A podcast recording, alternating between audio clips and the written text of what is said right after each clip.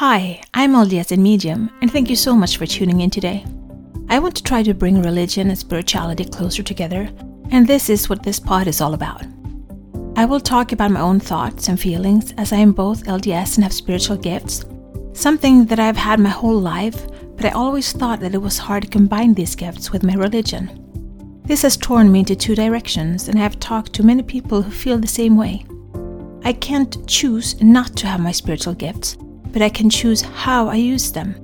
And I always want to use them for good and to help others. I believe my heavenly parents gave them to me for a reason. So, this is me. Join my quest for knowledge. This is episode 3 Chris Duncan Magnetic Mind. So, I listen to a lot of Marissa Peer, and she does a lot of good hypnosis. I like her a lot. We did some Tony Robbins, his free challenges. I listened to Tim Han, who's also in self development. I listened to Christie Marie Sheldon that talks a lot about clearing blocks in your life in order to get abundance. But this time we did the Magnetic Mind 5 Day Super Conscious Transformation with Chris Duncan.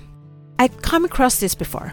So it's been in my mind. I've thought about it. It's, you know, like you find something that you're interested in and you just put it in the back of your head. It's like someday I'll do that. And some days got here, so we did it. Five days of transformational challenge. And it really resonated with me. I really, really liked the way he talked about things. And I like how he talks about you don't need to be fixed. There's nothing wrong with you. And that just kind of hit me. I don't need to be fixed. There's nothing wrong with me. Because if you say that you need to be fixed, you will focus on what you need to fix, not on the outcome that you want to create. And for me, that was like, aha, wow, that's so cool. Because I hadn't thought about it in that light before. So, what was the big difference between him and so many others? It's the fact that you're not broken, that you are the powerful creator of your reality that gives me power and it makes me focus on the solution and not focus on what's wrong with me. What do you think when you hear that? You're not broken. You don't need to be fixed. You are the powerful creator of your own reality. Actually, I felt that it gave me a lot of power. I really liked it.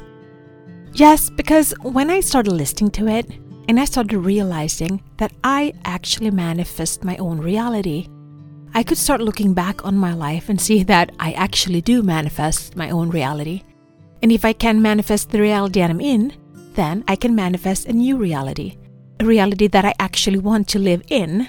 And by understanding that, I also realized that having a goal of 5,000 downloads on the pod, that was setting it low. And I could manifest more. And we did. We got over 7,000 in like the last month almost. We crushed it by 2,000 in the last month and a half.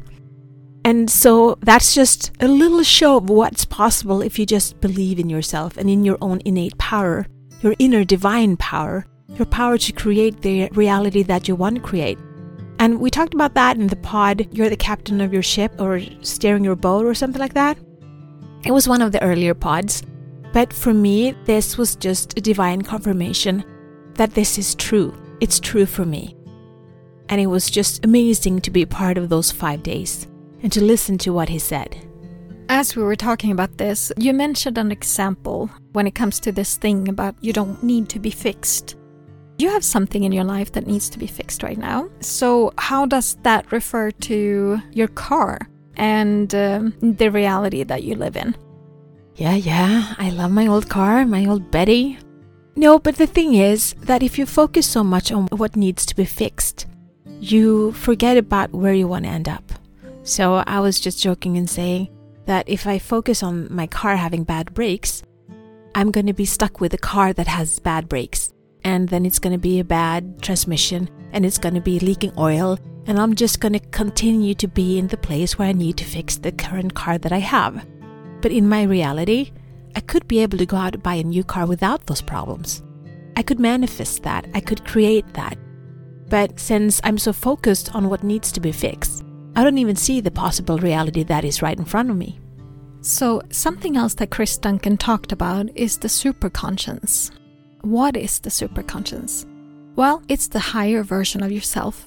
It's something that was before you were here on earth. It's present when you're here on earth, and it's also you after you're done here on earth. So it's you past, present, and future, which means that it knows everything about you, it knows everything that has happened and will happen. It's the essence of the divine you. It knows everything and it's there to serve you. And sometimes it fulfills your wishes and your manifestations, and those can be both subconscious and conscious. Sometimes you say things or you wish for things and um, without even knowing it. And I think here also you need to be very specific what you wish for. Like when I was younger, my older sister got glasses and I thought they looked really cool, so I wished for glasses. And you know what happened? I got glasses. And not only did I get glasses, my vision got so bad that I was literally blind without my glasses, which made a huge impact on my childhood and everything in my life after that. So, something that I did is that I took charge of the problem. I did get an eye surgery and I lived since then without glasses. But everything came from that one wish I wish I had glasses. Do you have any examples from your life or others' lives? Because you've read and seen so much. Uh, do you have an example of that, maybe? It was from one of the YouTube videos. I, I don't know which one who talked about it, but it was about this woman who couldn't get pregnant. And they were working on her subconscious, and she was like 35 years old and she couldn't get pregnant. And it turned out that she had gotten pregnant at a young age. And in that age, she wasn't ready to become a mother and she didn't want to get pregnant. And so she said, I don't want to be pregnant. And I think she was like an early teenager or something like that. And so when she was 35, she couldn't get pregnant. And once they worked on that belief that said, I don't want to get pregnant, she had to understand that and to address that. And in order to solve the problem, and then she got pregnant. So, what we have said to ourselves growing up, like I said, I'm not lovable, how could anyone love me? then that has been the issue in my entire life. We all have issues. I mean, we we pretty much get issues from when we are born, or maybe not the first couple of years, but for me it was not even two years old and I got my serious issues. But the thing is, my higher self tried to protect me from being hurt. That's what the limiting beliefs are. It's a system to help us not be hurt. So that woman that was in her teens getting pregnant, she said, I don't want to be pregnant. And her higher self hurt her and made it impossible to get pregnant because it did what it thought was serving her highest purpose. She said she wanted not to have a child. But that was then. But your higher self, it's not bound by time, it's bound by your thoughts. Like my sister said, she was young when she wanted glasses. She didn't understand the concept of getting glasses and how that would affect her. And that's the thing.